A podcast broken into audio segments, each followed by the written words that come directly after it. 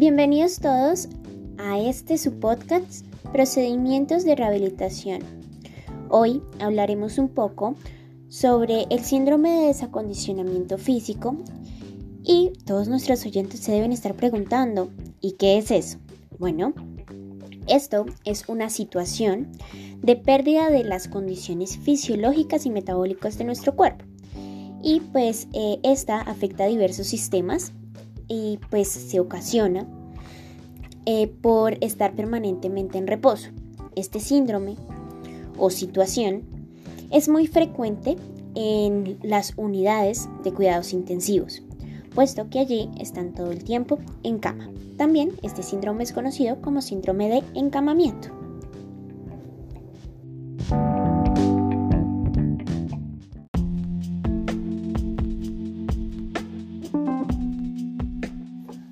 Continuando, entonces este síndrome también viene por etapas. La primera etapa, la etapa 1A, se identifica o se inicia en pacientes en estado de coma o bajo efectos profundos de sedación y o de relajación. Esto, aquí hoy vamos a hablar más sobre este tema, ya que en fisioterapia se han postulado ciertas eh, guías o posibles tratamientos para esta etapa. ¿Qué hacemos los fisioterapeutas en estos momentos?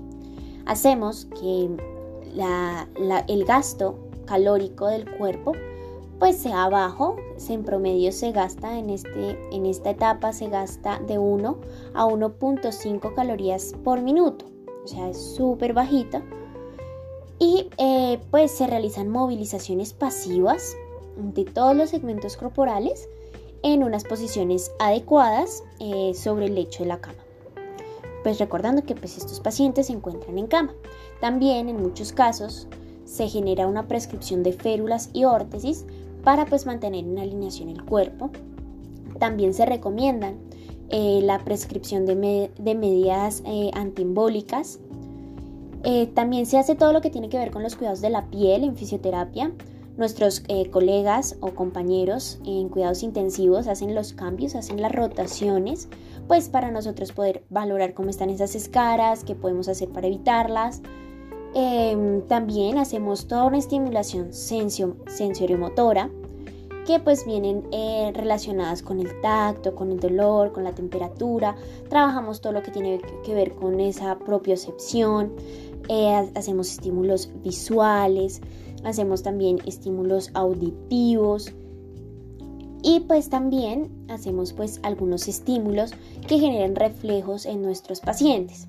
También utilizamos la bioelectricidad funcional para generar movimientos, teniendo en cuenta pues ese gasto calórico para conservar las funciones.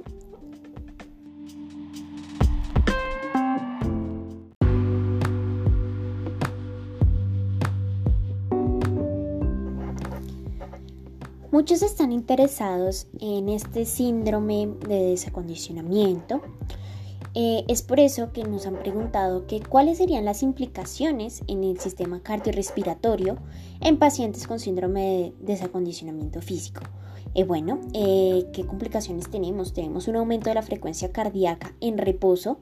Eso quiere decir que todo el tiempo nuestro corazón está trabajando a frecuencias exageradas donde pues realmente no es necesario que tenga eso que tenga eso entonces por tantas por pues hacer tanto ese esfuerzo el corazón se empieza a disminuir ese volumen de eyección eso quiere decir que no bombea completamente la sangre por nuestro corazón entonces se pone muy duro eh, generamos pues eso empieza a ser, eso, todas estas consecuencias van generando pues esa atrofia del músculo cardíaco, haciéndolo pues cada vez más lento y no reaccionando como debe ser. También eh, eh, se empiezan a ver em, signos como la hipotensión ortostática, que pues indica pues el retorno venoso con consecuencia o disminución que pues ya como hemos venido hablando, pues se genera ese gasto cardíaco que pues no es adecuado. Y pues también nos lleva a que haya formación de coágulos por éstasis del flujo sanguíneo. Esperamos a todos nuestros oyentes que les haya gustado nuestro podcast y que sigan en sintonía para mucho más. Hasta la próxima.